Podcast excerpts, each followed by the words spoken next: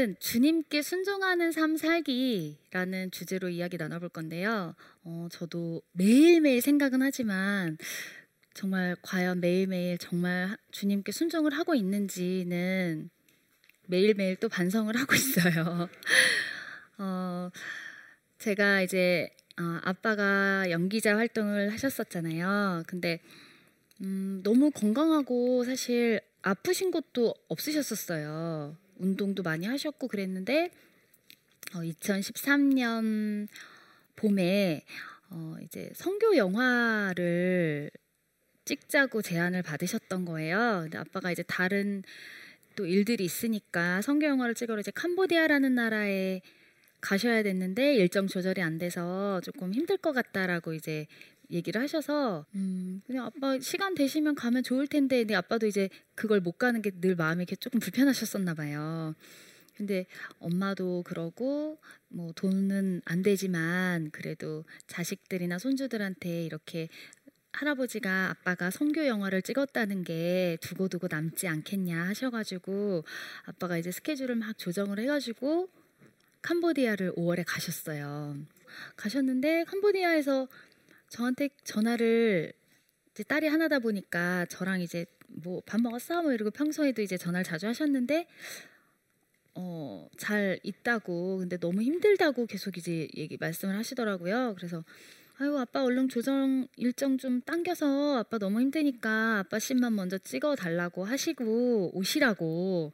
그렇게 하고 그 그때 이제 캄보디아에 2주인가 3주인가를 가 계셨는데 이제 공항에 도착하셔서 이제 엄마가 나가셨나 봐요. 나갔는데 엄마가 저한테 연락이 오신 거예요. 아빠가 너무 늙어서 왔다고 너무 놀랐다고 엄마가 음, 왜 그랬지? 많이 너무 힘드셨나 보다라고 이제 생각을 했는데 갔다 오셔서도 이제 병원을 계속 왔다 갔다 하시더라고요. 그래서 음, 아빠가 처음 봤으니까 아빠가 그렇게 아파서 자꾸 그런 모습을 처음 봤는데 병원에서도 원인을 모른대요. 근데 이제 뭐 염증 수치는 너무 높게 나오는데 이게 어디에 염증이 있는지도 모르고 계속 그래서 아빠는 또 일을 하셔야 되니까 퇴원을 하시고 병원에 이렇게 오래 누워 계실 분이 아니거든요. 그래서 또 퇴원하시고 방송하시고 이렇게 계속 왔다 갔다 했는데 어느 날 아빠가 쓰러지신 거예요. 그걸 알고 이제 저도 너무 겁도 나고 그냥 아빠는 너무 강한 분이라고 오히려 생각하고 어릴 때부터 살았는데 아빠가 이렇게 집에서 쓰러지셔서 병원에 응급실에 와서 아빠 다리를 막 주물르고 있는 제 자신이 되게 이렇게 좀 무섭기도 하고 사실 겁도 나고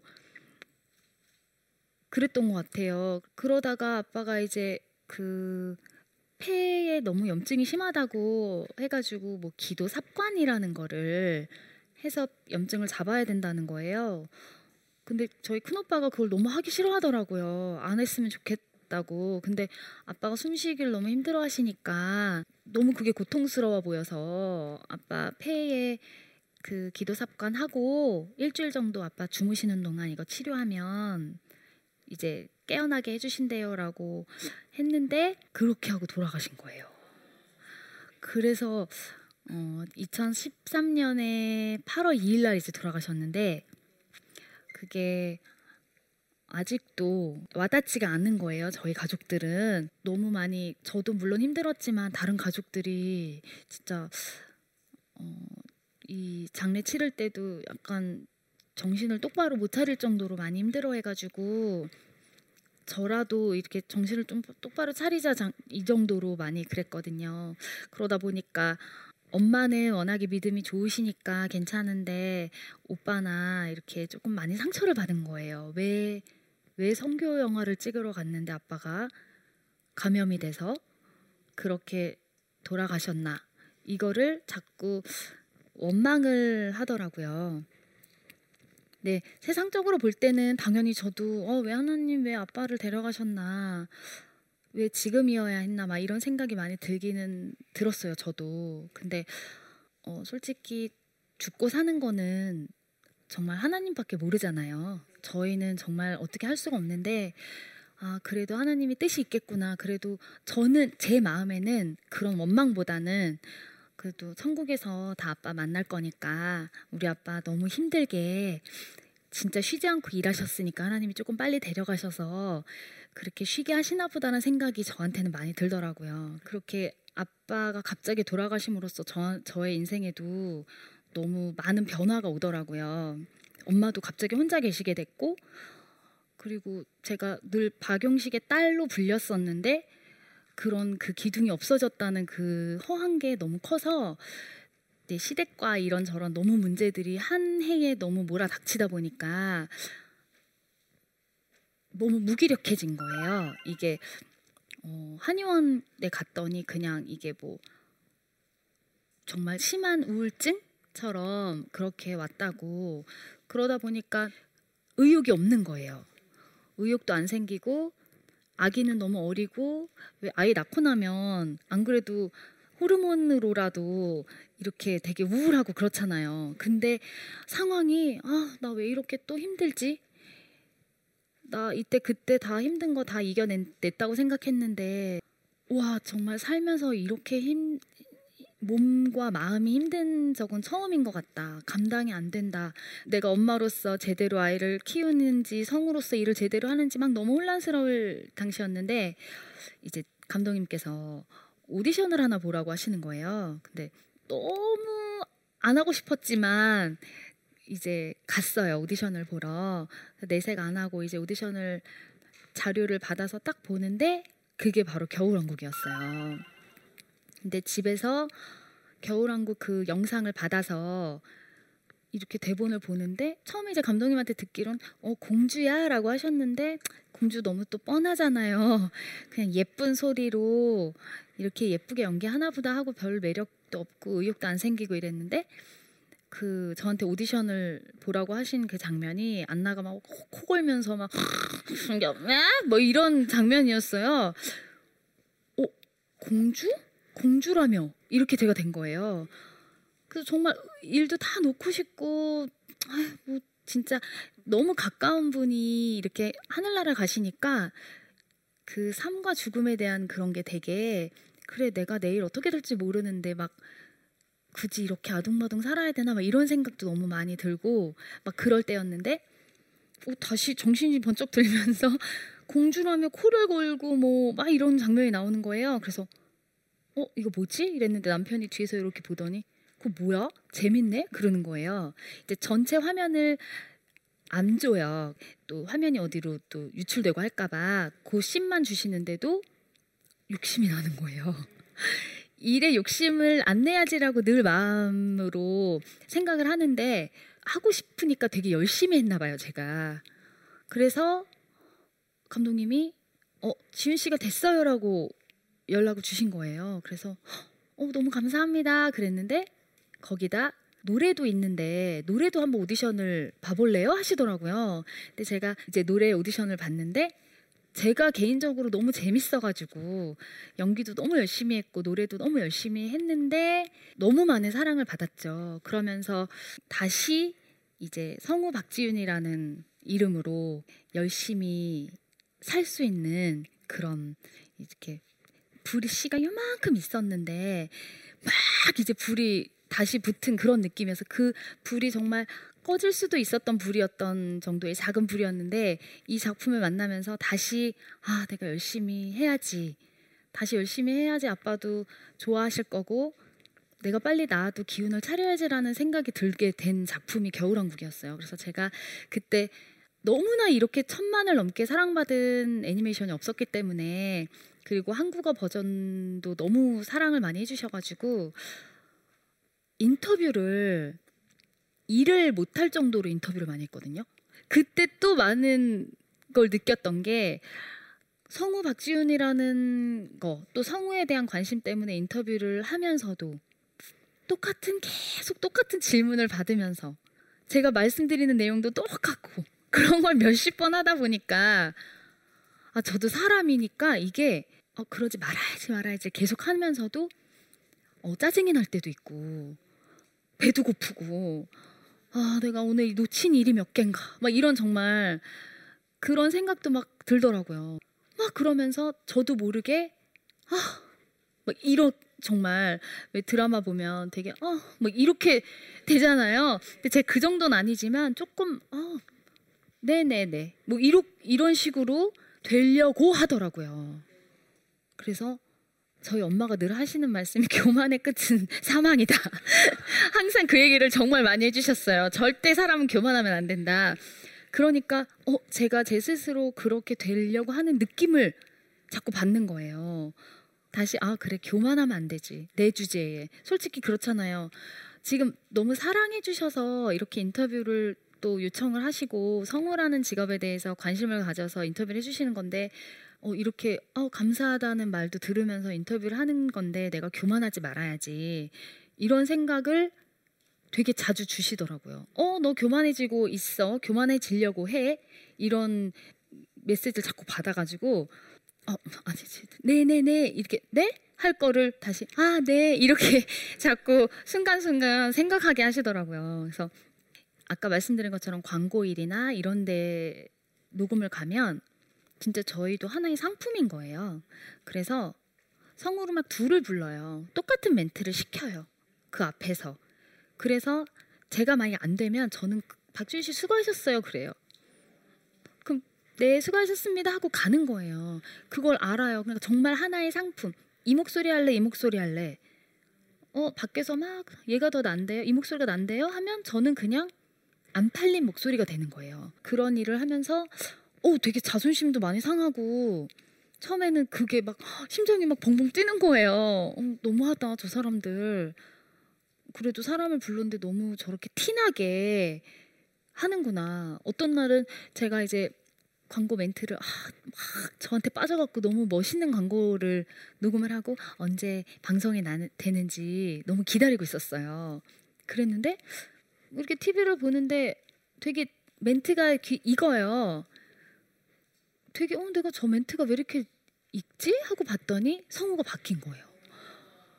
저는 정말 잘했다고 생각했거든요. 제가 나오면 어 그 광고 봤어? 그거 나야. 좀 이럴 수 있는 일이었는데 어, 그때 그런 게 자꾸 상처가 되더라고요. 근데 이제 광고 일을 하면서 아 그래 내가 잘한 내가 잘했다는 건 내 생각이지. 저분들이 내 목소리를 좋게 들어야 그게 좋은 목소리죠. 광고나 내레이션 같은 경우는 가서 이제 대본을 받는 경우가 많으니까 저도 막 20초 안에 그 멘트를 너무 잘 읽고 싶은 자꾸 욕심이 생기는 거예요. 그러다가 망하더라고요. 그러니까 정말 이게 우리가 뭔가를 잡으려고 내가 저걸 갖고 싶어 하면은 이제 주시지 않더라고요. 왜냐하면 내가 잘한 잘했다고 하고 싶은 게 그게 내 공이 되는 거예요. 근데 이거를 정말 놓고 제가 처음에 막 녹음 시작할 땐 그랬어요. 하나님, 저 그냥 할 테니까 저분들한테 천사의 목소리로 들리게 해주세요. 이렇게 기도를 했었어요. 너무 제 목소리가 나오고 싶어서 요즘은 그래요. 아, 그냥 놓고 하자. 하나님이 주신 목소리가 제가 뭐 배역에 따라 바꿀 수는 있지만 이 목소리고 그렇게 표현하는 것도 주신 능력이 딱 그 정도인데 그걸 상품으로 쓰느냐 안 쓰느냐는 내 결정으로 되는 게 아니라는 걸 점점 깨닫게 되더라고요. 다 계획이 되어 있었다라는 느낌을 저는 되게 많이 받거든요. 어, 2016년에 너무 바쁘게 이제 활동을 하던 중에 처음엔 감기인 줄 알았어요. 근데 목소리가 안 나는 거예요. 어 이게 왜 이러지? 그래서 뭐 한의원, 이비인후과 안 가본 데가 없이 진짜 다 가봤는데 뭐 여기선 알러지라고 그러고 여기선 뭐라고 그러고 뭐 그런데 약을 먹어도 낫질 않고 완전히 되게 심한 감기처럼. 근데 저희는 성우는 차라리 목이 아픈 게 낫거든요. 코 소리가 나면 안 돼요. 그러니까 멘트를 할 때 목이 아픈 건 저만 느끼는 거지 코맹맹이 소리가 나면 멘트를 쓸 수가 없어요. 근데 너무 콧소리도 너무 심하고 막 이래서 오디션을 보는 족족 다 떨어지고 녹음을 하면 어, 성우님 이거 다시 해야 될 것 같아요. 재녹음을 해야 될 것 같아요. 그렇게 몇 번씩 가고 막 이러니까 너무 지치는 거예요. 아, 내가 이제 성대가 너무 많이 써서 성대가 제일 늦게 늦게 늙는다는데 너무 많이 썼나 보다. 선배들이 막 그러는 거예요. 성대도 야 수명이 있지. 네가 많이 썼으니까 얘도 힘들었어. 이제 막 그러시는 거예요. 와, 난 이제 성우로 정말 이제 생명이 끝났나 보다. 너무 일찍 끝났다. 이제 속으로 정말 막 그러면서 일도 못 하고 너무 우울하고 아 진짜 근데 나 그냥 조금 조금 더 하나님 조금 더 하고 싶은데 너무 지금은 너무 그런 거 아니에요? 막 이렇게 이제 있을 때였어요. 근데 되게 제가 믿음으로도 되게 존경하고 이런 성우 선배님이 계신데 선배님을 우연히 또 만난 거예요. 그래서 완전 콧소리 막 이렇게 나와서 선배님 제가 요즘 일을 못해요. 제가 일해서 이렇다니까 선배님 아무렇지도 않게 음 그거 이러시더니 어디 병원을 가봐라 그렇게 하시는 거예요. 근데 저는 진짜 안 가본 병원이 없어서 그냥 그거에 정말 기대감도 없었어요, 사실. 그랬는데 거기 가서 약을 처방을 받고 그걸 일주일 먹고 나은 거예요. 근데 저는 그게 너무 신기해요. 정말 이게 일주일 아팠다 일주일 만에 난 게 아니라 정말 이게 감기 여러분 되게 심한 감기가 100일 넘게 아팠 던 건데 그래서 제가 너무 감사해가지고 소리가 점점 돌아오는 게 제가 느껴지고 다시 일을 갔는데 이런 소리가 나오고 이게 너무 감사한 거예요. 그래서 그 후로서 아 내가 이게 너무 감사한 일이었는데 이렇게 목소리가 나오고 녹음을 하고 연기를 할 수 있다는 게 너무 감사한 거였는데 당연하다고 여기고 살았구나.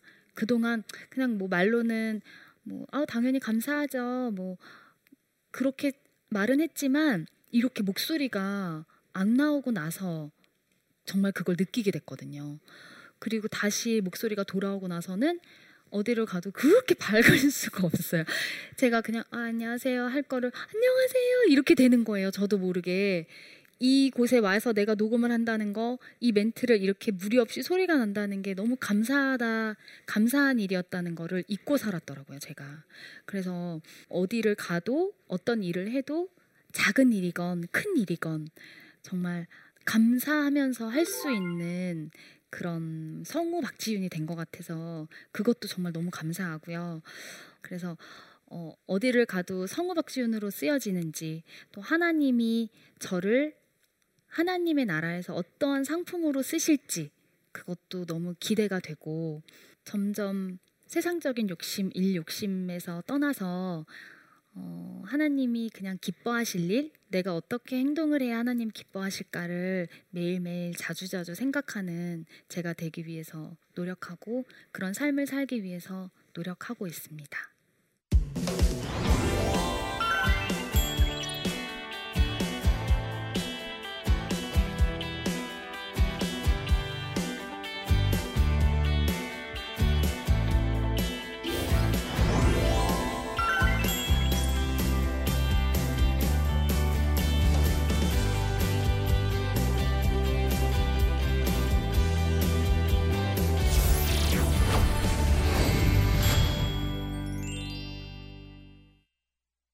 네, 제 이야기를 듣고 질문 주셨는데요. 한번 어떤 질문인지 만나보도록 하겠습니다. 저는 어릴 때부터 피아노에 재능이 있어서 음대에 진학해 유명한 피아니스트가 되고 싶었습니다. 그러나 오디션 때마다 낙방을 하다 보니 자존감이 많이 낮아진 것 같습니다. 성우님께서도 이런 경험이 있으신가요? 라고 질문을 하셨어요. 제가 많이 떨어져 봤죠. 힘들죠, 사실. 그리고 이런 이제 예체능 쪽이잖아요. 그 공부로 딱 점수가 나오는 것도 아니라 주관적으로 이 목소리가 좋다, 이 음악이 더 연주가 좋다라고 느낄 수 있는 거잖아요. 정확하게 수학처럼 답이 있는 게 아니라.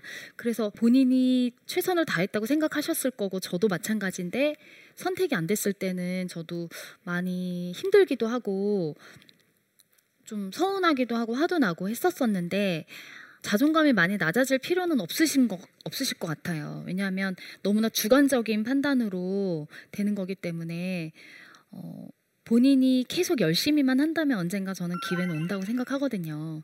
너무 낙방을 계속 자주 한다고 자존감이 낮아지실 필요는 없고 조금 더 오디션에 붙은 성우 왜 붙었을까?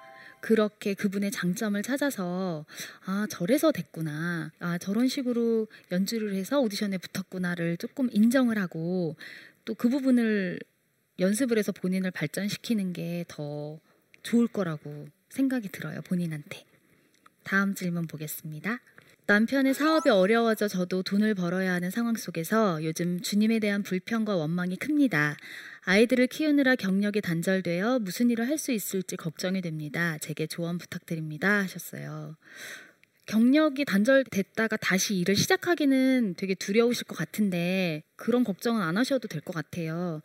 본인이 할 수 있는 일이, 일을 분명히 주실 거고 그 일 속에서 또 배워나가는 거잖아요. 누구든 그 일을 처음부터 잘했던 건 아니기 때문에 어떤 일을 하시, 하시더라도 그냥 어 나 배워 나간다. 그리고 그만큼은 또 다 이렇게 채워 주시는 걸 느껴요. 그러니까 너무 겁내지 마시고 낙담하지 마시고 좋은 쪽으로 그래도 일을 하실 수 있음에 남편은 사업 어려워지셨지만 본인이 또 일할 수 있으면 감사하면서 그렇게 지내셨으면 좋겠습니다.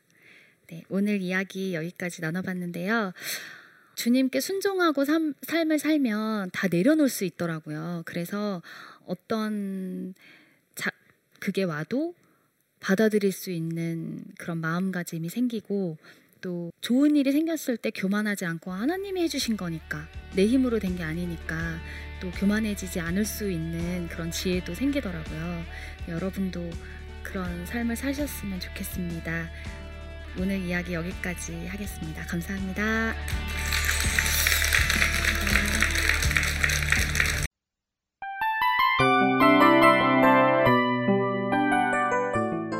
이 프로그램은 청취자 여러분의 소중한 후원으로 제작됩니다.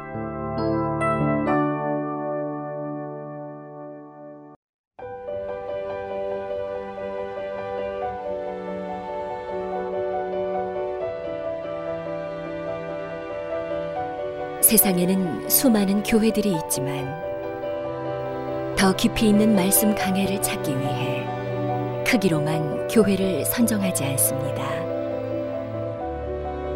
보다 좋은 영적 콘텐츠를 더 많이 나누기 위해 방송비를 받지 않습니다.